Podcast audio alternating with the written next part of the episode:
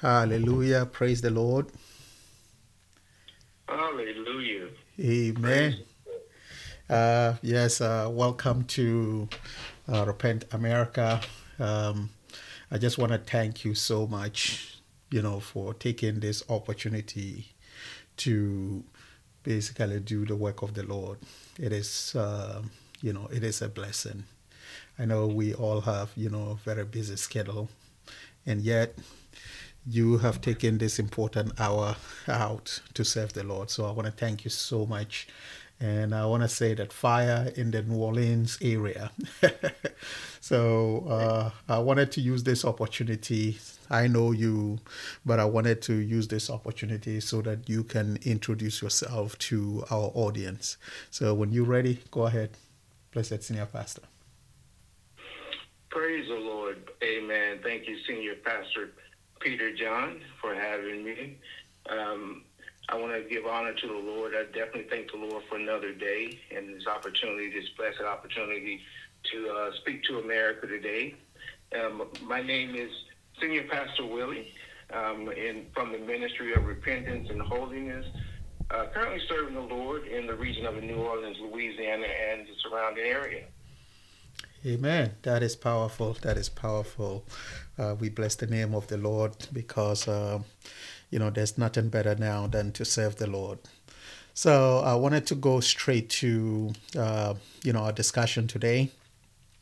And today we are talking on an apostasy, which basically posted on Tuesday. So we wanted to go ahead and, you know, dig deep into it in the context of uh, the Lord's teaching. So, uh, what can you say to us about basically apostasy in the context of the teaching of the Lord? Amen. Amen. Thank you, uh, blessed Pastor Peter John.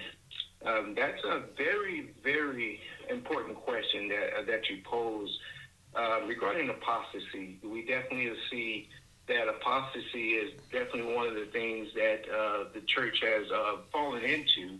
And there's a couple of aspects of, of, that word that we want to take a look at. When looking at the word apostasy, um, you know, as it refer- refers to the Lord's teaching, apostasy, I want to give a couple different definitions, if you would, if you don't mind. Uh, Amen. Pastor Peter John. You know, the, the word apostasy basically, uh, the, the Webster's dictionary in Google, we look at it means abandonment mm-hmm. uh, or renunciation of a religion or a belief. Uh, that's one definition. That's the main definition. But what does apostasy mean for the church? And what does it mean um, when we look at the word apostasy? How does it rate, relate to the current state that the church is in right now? Um, basically, you know, the, when we look at that word apostasy, it, it basically it's the it's, it's a defiance against the Lord. Mm.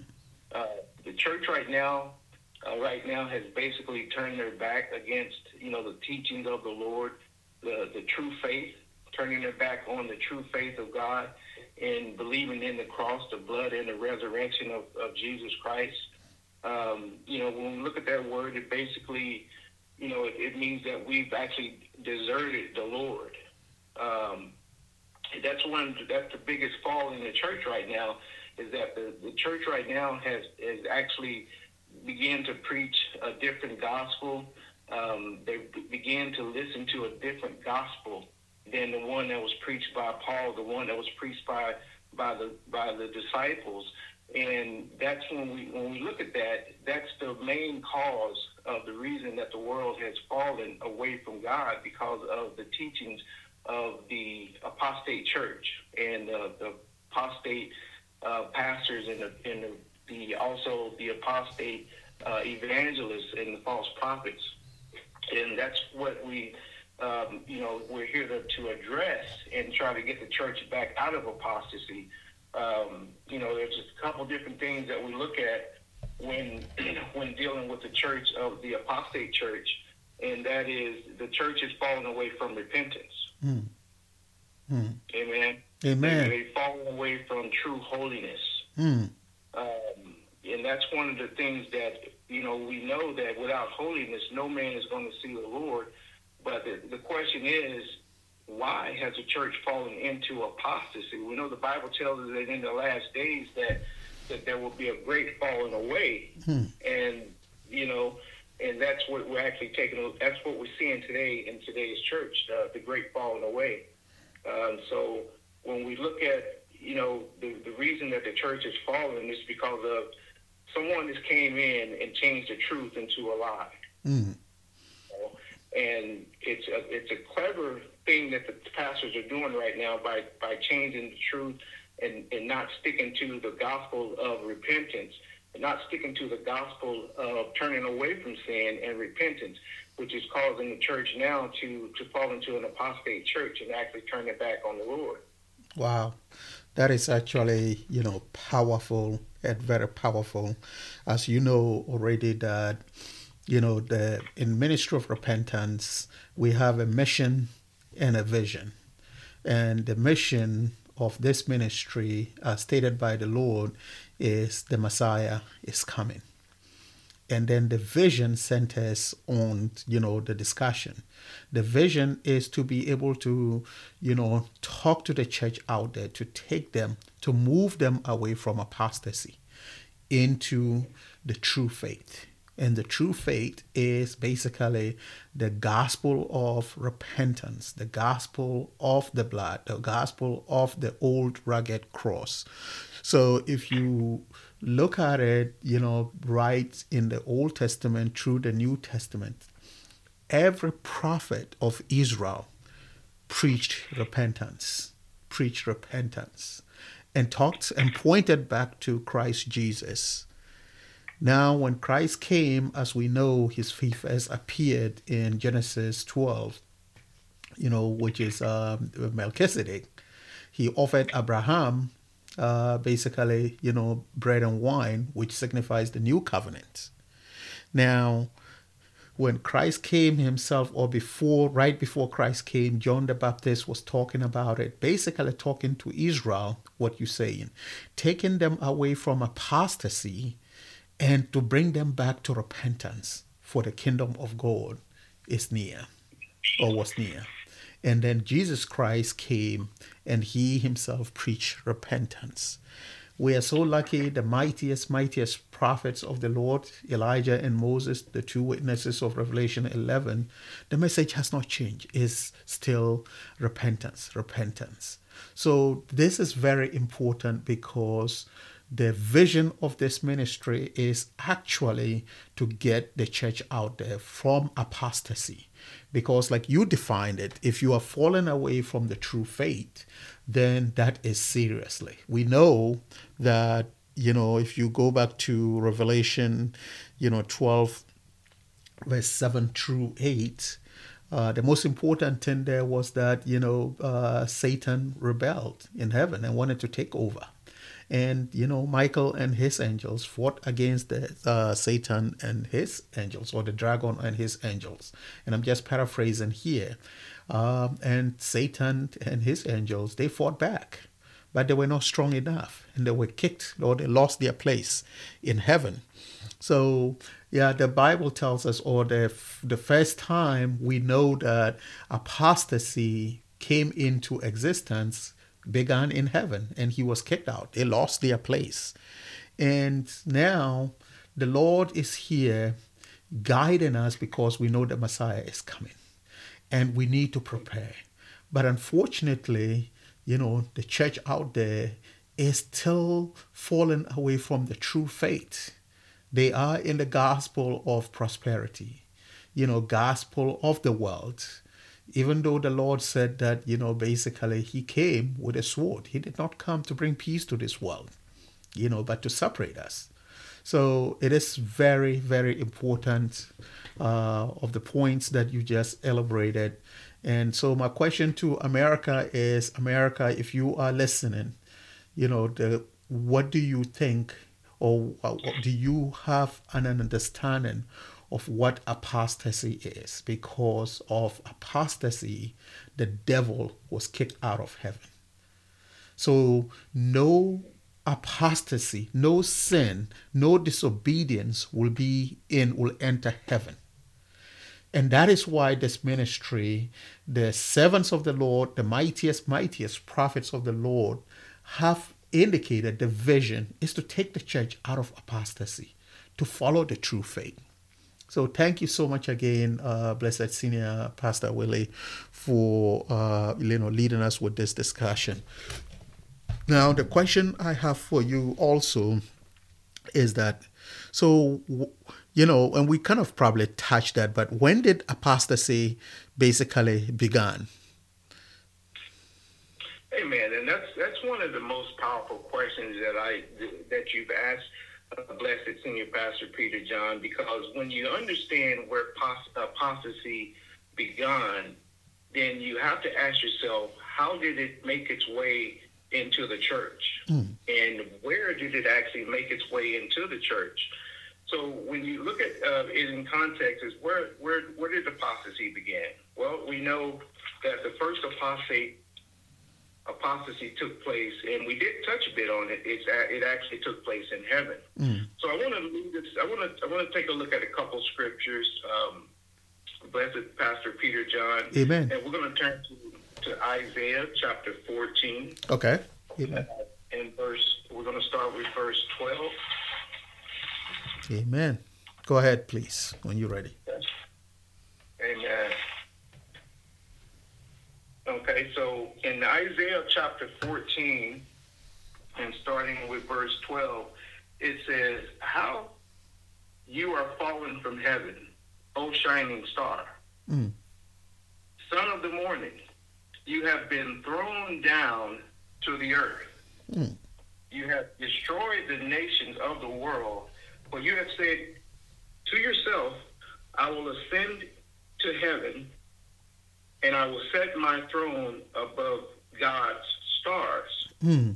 So we see, uh, blessed pastor, senior pastor Peter John, that apostasy actually originated in heaven, mm. and that was Lucifer. Mm. Now you have to ask yourself if Lucifer was God's highest ranked angel, and there wasn't a Lucifer or a devil in heaven, how did he get his instruction, and who convinced him that he could actually set his throne above God in heaven. Mm. So it makes you wonder, what was he actually thinking? Mm. Right? Yep. So he actually said to himself that he would actually set his he, that he's going to ascend above the heights of God in heaven, and he's going to be like the Most High. Mm. Right.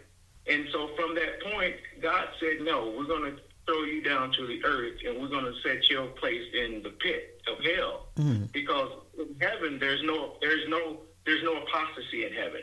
He didn't get a second chance. He didn't ask, um, okay, are you sure? He just said, no. Whenever you rebel against the Lord and go into apostasy and think that you can actually uh, be above God or equal to God or be like the Most High, then God will basically the result of that is he threw him into hell. Basically, he mm. threw him to the earth.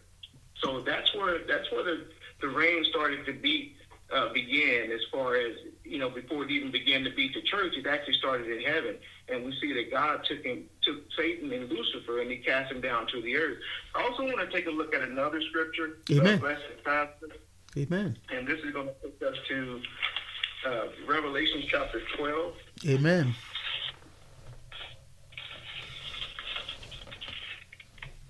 Because when the devil, when Lucifer got kicked out of heaven, and he took a, he took the angels with him, because he actually convinced, he was able to convince the angels, the Bible calls them stars, to listen to his apostasy and to believe the lie that he told them. So when we read uh, Revelation chapter 12, Amen. Go ahead. Amen. And it says, we're going to start Okay, let's take a look here. We're going to start at verse 7. Amen. It says, There was a war in heaven. Michael and his angels fought against the, the dragon and his angels, and the dragon lost the battle. And he and his angels were forced out of heaven.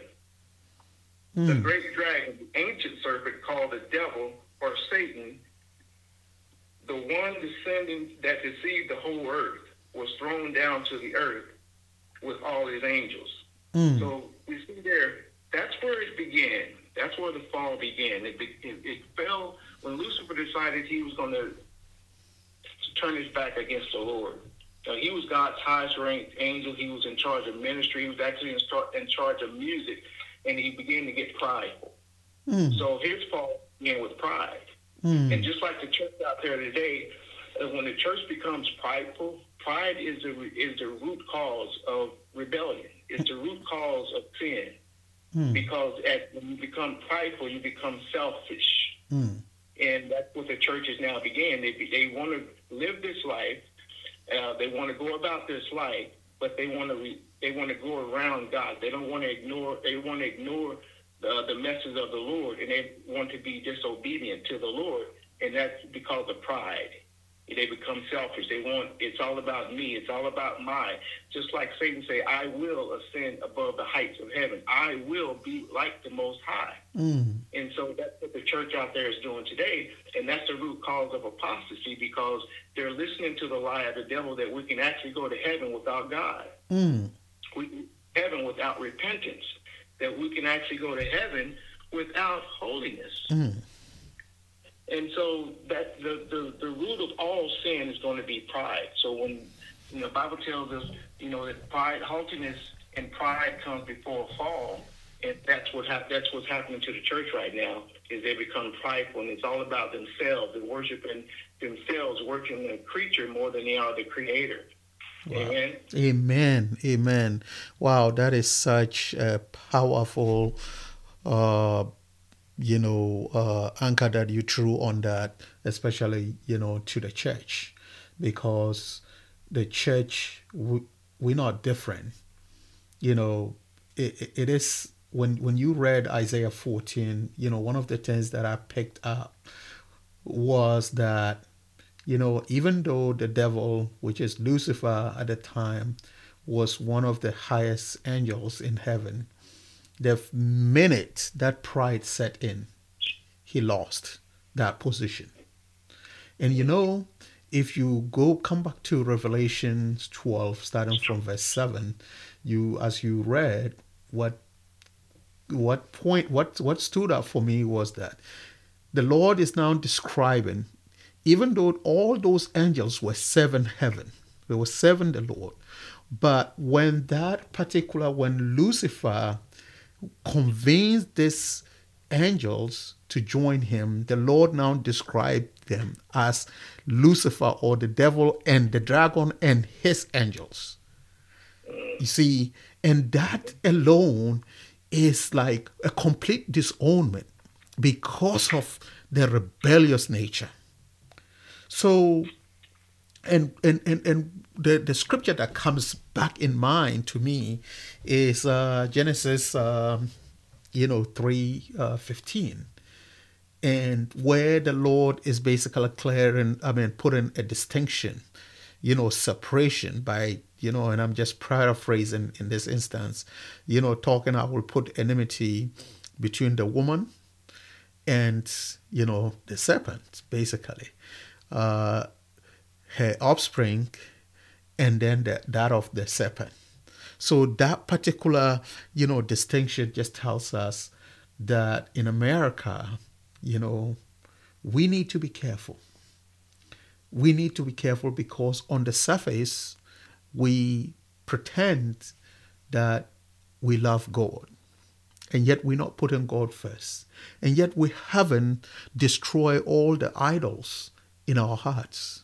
You know, we may accuse, you know, other countries by saying, oh, you know what, these people, they have, you know, molded wooden stuff and all that as their gods and everything. But we don't do that, but we have idols in our hearts. You know, mm-hmm. the way we treat our wives, our children, our jobs, you know, our cars, our houses you know, we put it above Christ. And that is actually a form of apostasy. Because the devil wanted to what? Build, he wanted to build above God, basically. Can you imagine that? What a blasphemous, what an arrogant. And we're not different. and we're not different. But the good thing or the good news is that we have the preparer of the way walking on earth right now.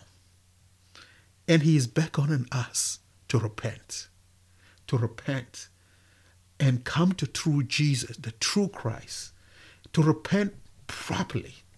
Because once you repent and seek the face of the Lord, the Lord will send the Holy Spirit to help you, and you will be able to see this and stay away from sin. So, thank you so much again for uh, this powerful discussion. Now, that leads me to uh, another question. So, what what do you think, or what is the consequence of apostasy in the church? Amen. That's a that's a very important question because when we look at the uh, the consequences of apostasy, when we know sin.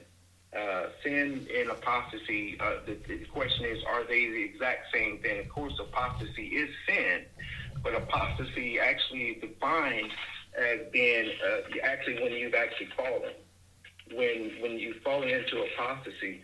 Um, if we kind of go back, I want to go back to actually where the rain actually started to beat the church from before before we look at that. Uh, blessed senior pastor. So when we look at Genesis um, chapter 2 mm-hmm.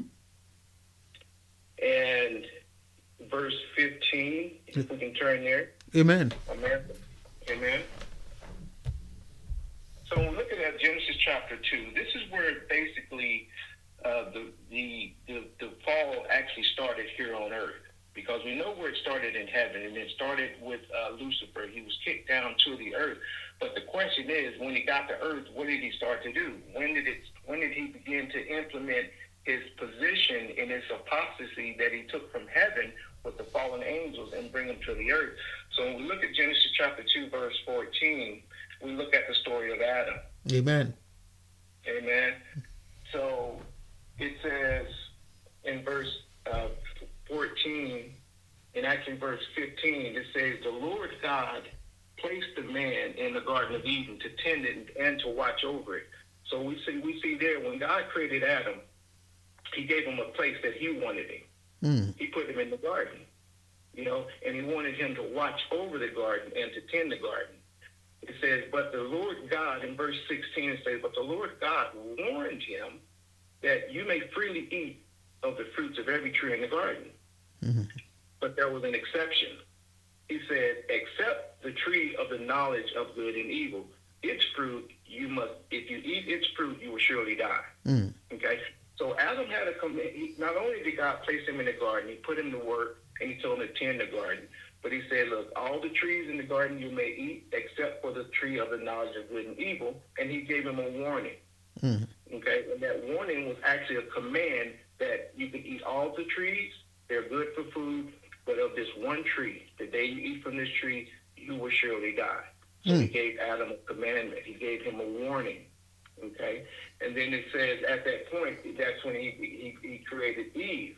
Eve never heard that instruction. Amen. So then all of a sudden, when you turn to Genesis chapter three, and now Eve's Eve's around, and it says in verse one, it says the serpent was the shrewdest of all the wild animals in the, uh, that the Lord God had made. Mm-hmm. One day he asked the woman, "Did God really say that you may not eat from the trees of the garden of all the trees in the garden?" So whenever we begin to doubt or question God, and that's what you can probably see Eve was probably doing. She was walking by the tree of knowledge and good and evil to get to the tree of life. And whenever you start to look at the thing that God tells you not to do, it puts thoughts in your head. Mm. And it puts questions in your head against God. I wonder why God doesn't want us to do this. Why can't I eat this? Why can't I touch this? Why can't I dress this way? And all of a sudden you get that, now here comes the serpent. He's shrewd. So mm. he's going he's to have you question the very thing God told you not to do. Mm. Did God really say? And that's what he asked the woman, right? Mm-hmm. And of course, she wasn't there to hear the conversation. She got the instruction from Adam. And Adam say we can eat from all the trees, but God did say we cannot eat from all the trees of the garden, but except from the tree of the knowledge of good and evil, we should not eat. Yep. And so she started to listen to, to be disobedient to her husband and get instruction from another. Mm. Right? Yeah, man. And when we start to listen to another and you listen to that lie long enough, you shall not surely die, is Mm. what he said. He told her that she would not die. He said, and then he twisted it a bit, uh, blessed Pastor Peter, and then he said, the day that you eat from this tree, God does know that you'll become like God, knowing good and evil. So he kind of did tell the truth because she she began to know knowledge of good and evil when she ate from the tree. But the question is, the thing is, what he what he uh, tricked her was, he said she's not going to die, Mm. and that's where the fall began with Eve. And she was, the Bible says that she was actually convinced. She was really convinced on what, the, in verse 6, it says, the woman was convinced. She saw that the tree was good, uh, that the tree was beautiful, and that its fruits looked delicious. And she wanted the wisdom it would give her. So she took some of the fruit and she ate it. And then she gave some to her husband, and he ate it too. Mm. So both of them at that point, blessed Pastor Peter, John, they knew that they were actually rebelling against God and they started to believe the lie of the devil. So that's what happens to the church right now, that they've actually began to believe the lies that the devil has instituted in the church about sin, about holiness. And so when you start to sit under false prophets and false evangelists, false, uh, false teachers, then at some point you're going to become convinced because you're hearing it over and over and over. And if you sit there long enough, before you know it, you find yourself falling because now everybody's in the church believing the lie, living the lie, and now you actually start to sin against God. So just like in the Garden of Eden, just like in heaven, when God seen apostasy rise up, he kicked Lucifer out of heaven. He said, "There's no place for you. You and your angels, we we, we we're kicking you out of heaven." So when Adam began and Adam and Eve began to fall in the garden and they became disobedient to God, the consequences was he told them he was going to die, but he didn't tell him how he was going to die. And that's what I talked to a lot of people about. How did why did Adam die? Mm. Because he didn't die right away. He lived, I believe, 650 years old. But one thing Adam didn't realize that God wasn't going to kill him. It was just he was going to allow him to die because when he began to uh, become disobedient to the Lord, the Lord withdrew from him. And he Mm. said, "Now the tree of life, I'm giving, I'm taking away access." Mm. So when he took away the access from the tree of life, and Adam could not get back to that tree, then that's why he began to die because he was actually eating life. So the reward for obedience was the tree of life, Mm. but the consequences for disobedience was death. Mm. Right? Yep. And that death is why Adam died at 650 years old. And that's, of course, that's going to be the first death. So the consequences of apostasy um, is always going to be death. Mm. And there's actually uh, there's actually two deaths that the Bible talks about. The Bible says that the, it's appointed unto man once to die. Then after that comes the judgment, and then you have the second death, which also is a result of apostasy, apostate state, uh, state, and that's the lake of fire. Mm. Amen. Because the Lord has zero tolerance for sin. He has zero tolerance for heaven. So the Bible tells us to let thy will be done on earth as it is in heaven. So whatever that we're not able to do on this earth, what is keeping God's commandments, the way we live, the way we dress, the way we talk, the things that we eat, those things are essential to our obedience in heaven. So we can say, well, that fruit that God told him not to eat, it was it was a very simple request, but it really wasn't about the fruit. It was the fact that God actually told him not to do it. So God was testing his obedience, and, God, and Adam became disobedient. So God had to honor that what He said He was going to do and to allow Adam to die, and that's where it began to to beat the church at, and, and sin entered into the rest of the world. And now you can see that the rest of the world now is fallen into mm. sin.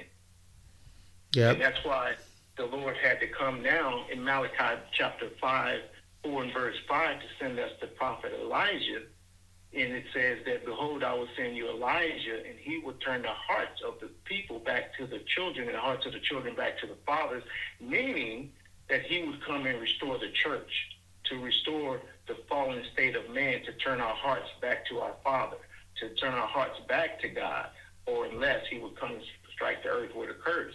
And you can kind of see now that we're in judgment with the coronavirus. Mm. So that tells you well, what happened. The, the, the world has ignored the mightiest two prophets of the Lord. They have ignored Elijah, the one that turns our hearts back to God. So he had to get our attention with the coronavirus. That's why we're seeing judgment.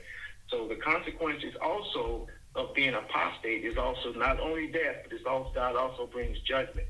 Hmm. Wow. You know, this is well said. Uh, it is, you know, it, it, it is fearful. And I say this because, you know, death, uh, as you have stated, is clearly is separating away from God. You know, and the fact that the devil is craftier and Adam, if you look at it, yes, you made an important point. Eve wasn't there. Adam was the one that took the instruction. Adam was the one that gave the instruction to Eve. And yet, when Eve was given the fruit to Adam after she ate it, Adam had the choice to refuse it. And yet, he ate it. Clear disobedience. Clear disobedience. And that is why, you know, ever since, as Romans, uh, the book of Romans, I believe uh, in chapter 6, you know, it talks about the groaning, you know, the struggle of humanity is because of this disobedience. And, you know, and if you look at it, I think it's actually love because what if Adam and Eve had eaten the fruit? Then they would have lived forever. I mean, from the tree of life, they would have lived forever in sin, you know, and God is holy. So uh, thank God, you know, we thank our Lord that He has the master plan, He has the blueprint. And, you know, and like you said, He has sent Elijah now to restore all things, uh, basically to turn our hearts, you know, to our Father in heaven. And then also His heart will be turned to us and you know everything can be restored so that's that's powerful um, so the next that leads me so where was the next place apostasy actually showed up? And we might have touched it a bit but uh, if you could throw light on it for the purpose of our listeners. Mm-hmm. amen. Amen. You know this is a very uh, important topic. You know blessed senior pastor peter john. Amen. Because if we don't deal with the, you know the topic of apostasy now uh, when the Lord comes, it, there's going to be people in heaven, uh, the people that get left behind, it's not even going to know why. Mm-hmm. Uh, because the, the, church as a whole, when you when you talk about, um, you know, to Christians, even inside the church, everyone's waiting for the Lord. I mean, when you say, "Hey, you know, the Lord's coming. It's time for us to repent." Oh, oh yeah, I can def- definitely. We can see the signs. The Lord is returning. Uh, I'm ready. I'm ready. Uh, but yet, and still, they, they haven't done a self check or analyzation to actually make sure that they're ready. Based on their pastor, they may be ready. Based in their own righteousness, they, they may be ready. But that's why it's important that we actually, you know, deal with this topic of apostasy. And the, the question that you posed there, Blessed Senior Pastor Peter John, was where did the second, what was the second place that apostasy, apostasy showed up in the Bible? Yes. And this is one of the more important questions as well. Why? Because uh, Satan was, again was kicked out of heaven to earth, and um, he gave him actually, um, you know, a warning and kicked him out with him and his angels. So let's take a look here at the second time that apostasy showed up in the Bible, and that's going to be at the time of Noah. Amen. Amen. Amen. So, amen. So let's take a look at we're going to go to pull it up here. And at the, at the time of Noah, because sin had actually entered into the world after after Adam fell because of his fallen state. Everything, everybody born after Adam was actually born into the world in sin and because of their DNA, and the whole world became sinful. And it actually, John, when I think about the story of Noah, mm-hmm.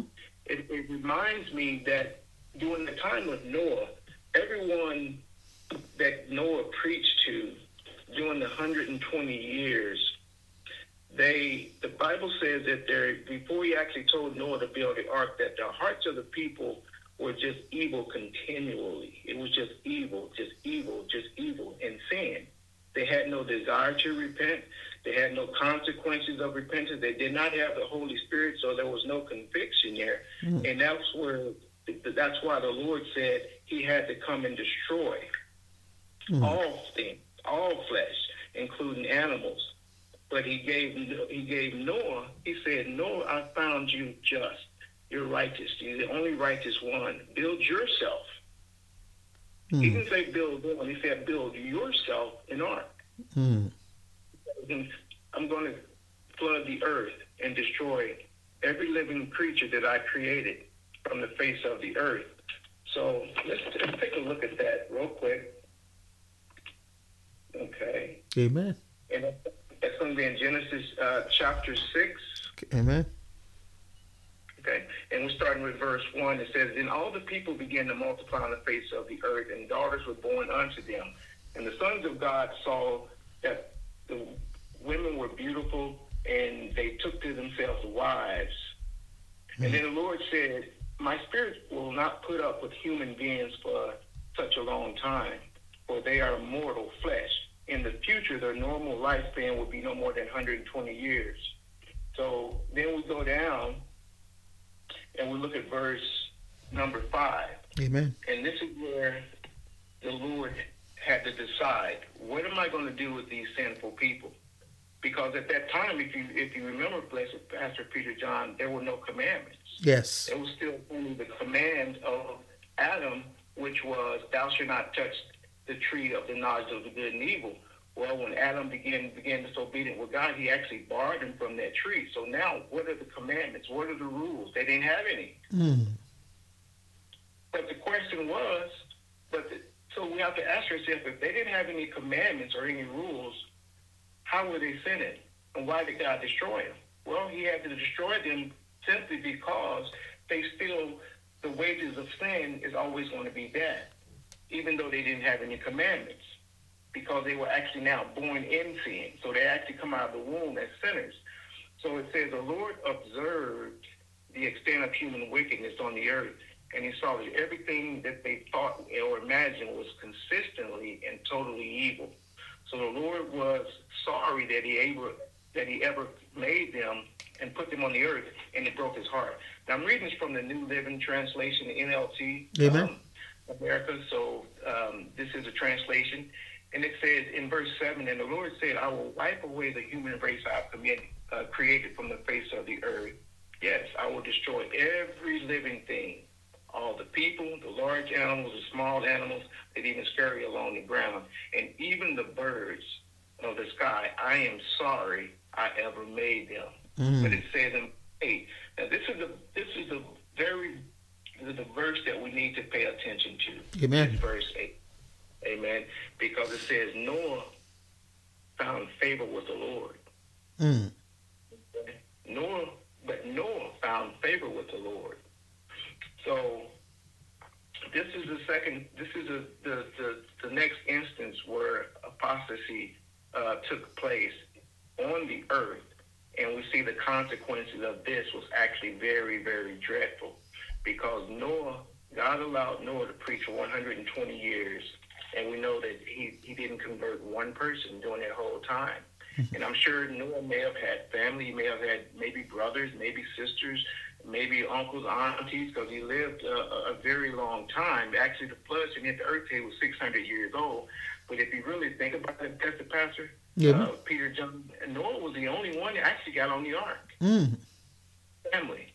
Because his wife was, that was, he, she got on the ark because that was his wife. He married her. Yep. They had three kids. and their their three sons had three had wives, so it was actually a total of eight. But it was actually Noah God wanted to spare, but He also wanted he since He repented that He wasn't going to make man anymore. He allowed he Noah had a wife so they can reproduce, and those children can also replenish the earth. But he had to start with the holy seed. Mm. He had to start with a righteous person wow. to replenish the earth because he said, "Look, I'm, I can not relate man. I, I repent that I'm not. I'm not going to ever create another Adam. I can't do that." Mm. So he you, Noah in his righteousness and his holiness to produce an offspring of people that only knew righteousness and holiness. And of course, you know, it ended up with Shem, Ham, and Japheth, and we know what happened after that. Um, you know, came rebellion through um, um, Nimrod, and then that uh, instituted another rebellion. But uh, this is the next instance where the Lord said, I'm not going to tolerate sin. And he actually destroyed millions, perhaps billions of people because of sin and disobedience, even though they didn't even have the commandments to go by. Mm. Wow, this is powerful. And, you know, it's interesting that you mentioned uh, that and, you know, the fact that uh, basically Adam and Eve in Genesis 3.15, they basically, uh, you know, disobeyed to cause all this, um, you know, by letting themselves be overpowered by the devil. Even though they had the authority, God gave them everything, gave them the dominion, gave them the garden and the animals. You know, they listened to the devil, whose middle name, first and last name, is liar and, you know, arrogance. So that is uh, powerful. Thank you so much again. And then, so what message uh, do you have for the church in America about apostasy and its dangers? Mm-hmm. Well, that's a that's a very. I'm glad you asked. Well, America, this is the the message that I would have, and that would be avoid apostasy at all cost. And the only way that you avoid being into an apostate church is you have to be you have to listen to truth you have to listen to the truth of the Bible, and that is the message of the Bible. When Jesus preached, he only came with the message of repentance. Repent, for the Messiah is coming. Mm. And without repentance, there is no holiness. Without holiness, no man will see the Lord. Mm. So that brings us back to Malachi chapter 4, verse 5, when it says, Elijah will come to restore all things and that Elijah is actually here now. We're the generation that the Lord promised in the book of Malachi, where it says, Behold, I will send you the prophet Elijah before that great and dreadful day of the Lord comes. Mm. So now, since the Messiah is about to return, he did he has sent us the prophet Elijah. And the question is, are you paying attention to his message? Are we paying attention to the voice that the Lord sent from heaven to prepare us for the glorious kingdom of heaven? Mm. Amen. Amen. So I would say to America that we have to get back to listening and paying attention to the mightiest two prophets of the Lord Amen. Uh, that are walking the earth right now. We can see the miracles we can see the signs and wonders. The, the cripples are walking in the ministry of repentance and holiness. The blind eyes are opening. The deaf ears are opening up all over the world, but by just one decree from Nairobi. So we can see, truly see that the, Elijah comes not only with a message from heaven, but he also comes with the power of God himself. Wow.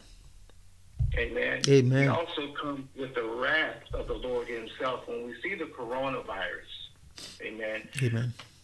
When we see the the fires, the floods, the earthquakes, the hurricanes, you know, the Haiti earthquakes that the mightiest two prophets of the Lord have prophesied to hit the earth. That's judgment. That's the wrath of the Lord Himself that's trying to wake us up, that's trying to get us attention before that day strikes mm. before the midnight hour strikes. Amen. Amen. And I want to, I want to take a look at um, Matthew chapter 24. Amen. Go ahead. Amen. And uh, I'm going to get there quickly here. Amen. Amen. So in, in Matthew chapter 24, and we're going to start with verse 3. Okay. And it says, Later Jesus sat on the Mount of Olives. He said to his disciples, he, he, um, his disciples came to him privately and said, Tell us, when will all this happen? What sign will signal your return and of the end of the world? And this, when I look at this, blessed uh, senior pastor Peter John, I have to ask myself, if the, the disciples didn't ask for signs. They Mm. asked for a sign. They said, What sign? Mm. What sign will signal the return, your return, and the end of the world? So we see two things there.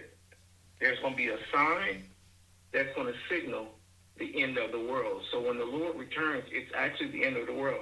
And what did Jesus say? He said, Don't let anyone mislead you. Mm.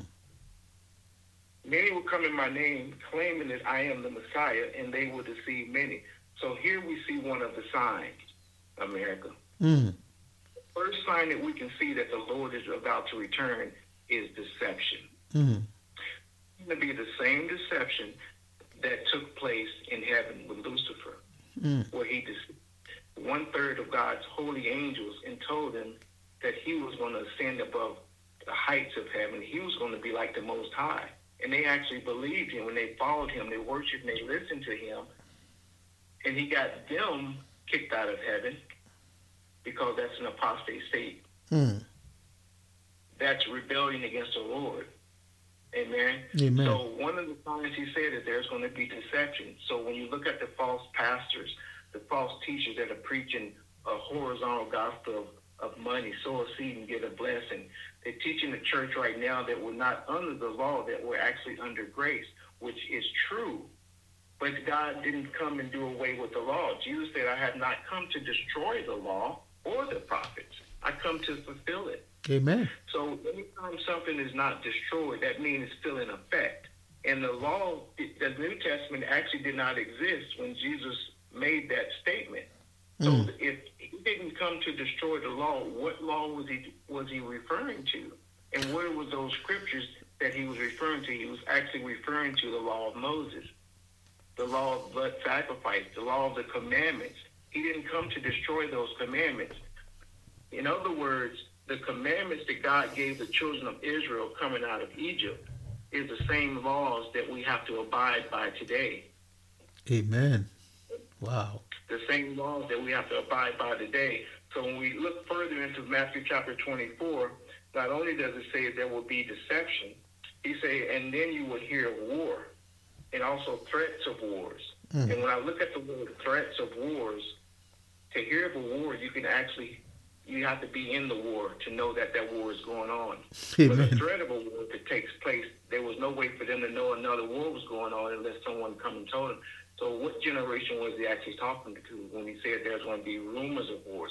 He was actually talking to our generation because we're the one generation that has technology that can hear a war that takes place in about 10 seconds in another country. War Amen. takes place in Israel. We have cell phones. We have technology. We have news. We can actually hear of that rumor Mm. right away. So that tells us which generation he was actually referring to. And then it says, but don't let your heart panic. Yes, these things must be, uh, must take place, but the end uh, won't follow immediately. Then he said, nation will go into, na- uh, nation will go to war against nation, kingdom against kingdom. There will be famine and earthquakes in many parts of the world. But all this is the, be- is the beginning of birth pain, but there are more to come. So here we see Jesus tell them that look for these signs. Mm. There's going to be war. There's going to be rumors of wars. There's going to be earthquakes. There's going to be famine. There's going to be deception taking place. But the disciples only asked for a sign. And one of the things it also says when you read it from the King James Version, it say there's going to be pestilences. Yeah. And the reason I wanted to read this blessed, blessed family, America, is because these are the signs that the Lord promised that He would send us before His return. Mm. And one of the signs that the world is seeing right now has been prophesied from the mightiest two prophets of the Lord on December uh, in, uh, in, December 2015, December 1st, 2015, and that is the coronavirus. He said there will be pestilences, and pestilences are diseases. Wow. So that's the biggest thing that this world should see right now that the Lord is at the door. So he says, learn the parable of a fig tree. When tree puts forth fruit, you know that its season is near. Summer is nigh. Mm. So likewise, when you begin to see the deception, when you begin to see the wars, the threats of wars, when you begin to see the earthquakes, the famines, nation against nation, kingdom against kingdom, then he said, know that I'm at the door.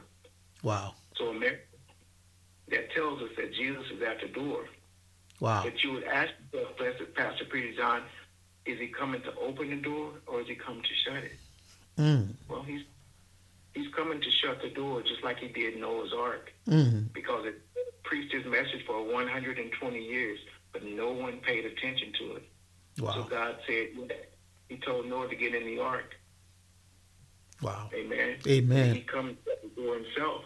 Wow. So the Lord is not coming to open the door. It's been open since Pentecost. Church was birthed out. He's actually coming to shut that door. And when that door shuts, just like the children that died in the flood, mm. the world has to go through judgment mm. of the tribulation, the great tribulation. So I would, my message for America would be this. My message for New Orleans and the surrounding areas in the United States of America definitely would definitely be this. Since we're seeing these signs, now it's time to make a decision. Now it's time to prepare. You know, and I like to use this analogy, Blessed Pastor Peter John, if you allow me. Amen. Whenever we drive up to a, a stop sign, when we're approaching that stop sign, the closer we get, we start to slow down. Mm. When we get to the end, we actually stop. So when we start to see these signs, these are not yield signs. These are not pause signs. These are stop signs. Mm. And the thing that we have to stop is apostasy. Mm. The thing that we have to stop doing is sin. We have to repent. Mm. And there's no go after this stop sign because these signs are pointing us to the Messiah. These signs are alerting us that time is over. These signs are alerting us that the rapture is at the door. These signs are letting us know that judgment is at the door. And the only way that we can actually escape the judgment of the Lord is we must turn away from sin and actually stop sin. Wow. No more going back and falling into sin to be forgiven just all over again and re-crucifying Jesus to the cross again. So my message for America today is to pay attention to the signs. Wow. The mightiest prophet of the Lord, Elijah, was one of the things Jesus said he would send us to restore all things. That's the biggest sign that this world has right now, along with the coronavirus. So I would say, America, now would be a time to stop sinning and repent and turn back to the cross, turn back to the blood, turn back to, to the not the, the truth, the faith, but the true faith. And that's the faith of the, the true faith of the cross and the blood and repentance and turn back to holiness. Amen. Amen. Wow, that's powerful. You know, um, the only thing I wanted to add, as you were saying, the Spirit of the Lord led me to these scriptures to, you know, you talk about signs. So if you look at Isaiah 35, uh, starting from verse 1, um, I think through 9, and I'm just going to read it fast. But, you know, one of the things that stood up to me, they said that the desert, and I'm reading from the NIV, the desert and the parched land will be glad, the wilderness will rejoice and blossom like crocus. It will burst into bloom. It will rejoice greatly and shout for joy. The glory of Lebanon will be given to it the splendor of Carmel and Sharon. They will see the glory of the Lord, the splendor of our God. And it goes ahead to say, strengthen the feeble hands. And we see that in this ministry with the healing service. So look at this strengthen the feeble hands, steady the needs that give way. Say to those with fearful hearts. Be strong. Do not fear. Your God will come. He will come with vengeance, with divine retribution. He will come to save you. Verse 5, he says, Then the eyes of the blind be open, and the ears of the deaf unstopped. So listen, we are living it right now. You know, we have uh, documentation, you know, gate one, your condition uh, of the healed, the condition before they were healed and after they were healed, you know, videotape. Verse 6 said, Then will the lame leap like a deer, and the mute tongue shout for joy. Water will gush forth in the wilderness and streams in the desert. So this was very interesting to me uh, because I was looking at um, the healed of the Lord in Kenya, the f- six cripples, and the Lord raised four cripples. When they went to church, you saw the youngest one of them. She was limping. I don't know whether you saw that video. She was limping. So these particular scriptures are being fulfilled you know, and then you see in that we are truly at the verge of the rapture, the verge of when the Messiah takes his church. Because we see in all these things, and there's no any other better person who is doing all those things or the Lord is using than Elijah. And then he went ahead to say, The burning sun will become a pool, the thirsty ground, bubbling springs. The hunts and the jackals once lay grass and reeds and papyrus will grow. And then this is where, you know, I highlighted, and a highway will be there. It will be called the way of holiness. It will be for those who walk on that way. So, which means that on that way, the power unto man is that way, the way of holiness. Because the Bible is promising that. And what message is Elijah preaching to the world? Repentance, holiness. So, which means that if we just listen, America, the power of the gospel, the power of walking with the Lord, the power of defeating the devil completely is on this way, the way of holiness. So I thought that, um, you know, America, you know, you you definitely time is over. The blessed senior pastor has stated it. You know, we have seen all these signs in Matthew, Matthew 24. We've seen that. And we know that time is up. We are just in the grace that the Lord accords to us. So it is high time that we stop all this nonsense. The nonsense of sitting under false, you know, uh, teachers, false prophets, false, false pastors the gospel of prosperity. And if we come back to Elijah, because remember, on that day, you will stand individual before the Lord. You can't say, oh, but my pastor told me this. You are hearing this message now that you need to repent and accept the true God, the Holy God of Israel. Otherwise, your pastor who is already or who is leading you through his or their gospel of the world is leading you to hell. Elijah is here, extending hand for us to teach us and to take us and lead us back to the tree of life, to restore all things. Thank you so much again. Thank you, thank you, thank you, uh, blessed senior pastor Woolley. So, um, so what message would you have for like uh, your audience or the audience in New Orleans? Like, if they wanted to reach out to you, uh, how can they reach out to you? Uh, and the blessed pastors there, uh, we do not know uh, the mess how far this message reaches. I mean, the number of souls is reaching, but we know that it has, you know, a larger outreach. So, what message would you give to somebody, you know, in the New Orleans area who wanted to reach out to you, uh, reach out to any of the pastors and say, hey, you know, I have realized that the message of repentance is the way. Can you guide me? How will they reach out to you, please? Amen. Amen. Thank you. Uh, blessed seeing Pastor Peter John. And my message definitely would be to uh, the the audience here in New Orleans uh, and the surrounding areas that um, you know the New Orleans main area would, uh, was definitely judged back in Hurricane Katrina um, because uh, the New Orleans area is definitely a, a, a place of fallen apostate uh, churches because of you you can see the Mardi Gras, you see the parades, um, you see the defilement of the land. You know, the, the New Orleans area and the Mardi Gras actually kind of perpetuated a lot of the parades that we see uh, going on, even with the LGBT.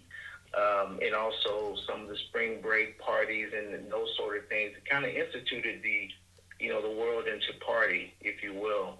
And that's why the New Orleans area was judged with Hurricane Katrina, which also, by the way, was prophesied by the mightiest two prophets of the Lord when that took place. And uh, the world never repented, so Hurricane Katrina took place. So I would say to, you know, definitely in New Orleans main area, if you want to reach out to me, if this message has touched your heart and you see that, you know, you were uh, been in, been in a, a fallen state and in lack of repentance, lack of fear of God, and you're looking to looking for a church that that preaches uh, repentance, uh, that preaches holiness, um, then I would give you my contact information. You can reach out to me uh, here in the New Orleans main area. Uh, my phone number is area code 504 327 8538. Uh, you can also reach me by email at repentance New Orleans at gmail.com, and it's R E P E N T A N C E, New Orleans at gmail.com. And you would be able to reach me uh, by phone or email at any time. Uh, we'd love to, to hear from you, um, to give you the oracles of the Lord, to give you the proper teaching, to get you into the ministry so that we can prepare uh, a golden way and a glorious way for the coming of the Messiah with giving you the true gospel of repentance and, uh, and holiness. Amen. Amen. Thank you. Thank you so much again. There you go. Uh, the New Orleans region. You have a senior pastor, you know, you have a lot of anointed pastors within the ministry uh, who just want to help, who just want to help you, you know, to come back to the true gospel, the gospel of the old rugged cross, the gospel of the blood. That you need to abandon these churches there that are hungry for money, the churches out there that are preaching the world, the churches out there that are actually taking you to hell. It's time you take your own eternity into your hands by seeking the true God of Israel. And there's no any other place than to find that other than the ministry of repentance and holiness. And there you go. You have anointed pastors in the New Orleans. Uh, please take it seriously, for your eternity is very important. So, for those that are listening, if this message touches your heart, I just wanted to lead you to the Lord. It's going to be like a, salva- a salvation prayer. So, if you just received this, I'm going to read it out. And then, if you receive it, please look for a pastor in the ministry of repentance and holiness for a holy baptism so that you can truly be born again. And so, if you are listening, just say this after me, please. Uh, Dear Jesus, my heart may be weak, but I know that your cross and blood are very strong, very mighty, and out of that cross, the anointing of this hour has come, the empowering strength of God. I repent of all my sins, and now I receive you as my Lord and Savior, and ask you to forgive me of all my sins and establish holiness in my life. May you write my name and keep it in the Lamb's Book of Life in heaven. In the mighty name of Jesus, I am born again today. Amen. So if you have uh, recited this particular prayer, please look for an altar near you, especially in the New Orleans area. If you are listening to any other area in America, you can go to uh, repentusa.net. On that, you will find the different altars across the United States, the pastors, and their phone numbers. And you'll be able to reach out to them, and then they will lead you back to the true gospel of the cross. I want to thank you so much again, Blessed Senior uh, Pastor, for taking out time to do the work of the Lord. Over here in the Ministry of Repentance and Holiness, you know, as the name suggests, suggests we repent. We repent always, always, morning, afternoon, evening, anytime the Lord puts in your heart, you repent and repent very well. Here, we still wear sackcloths because we know the implication that one of the reasons we already talked about it is the devil was kicked out was because of arrogance.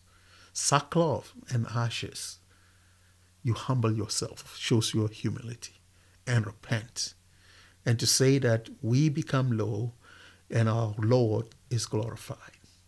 So if you are listening to this message, we have pastors across this nation that who are on standby to pick up your call and lead you to true, and I mean true, gospel of the cross, the gospel of the blood, the gospel of repentance.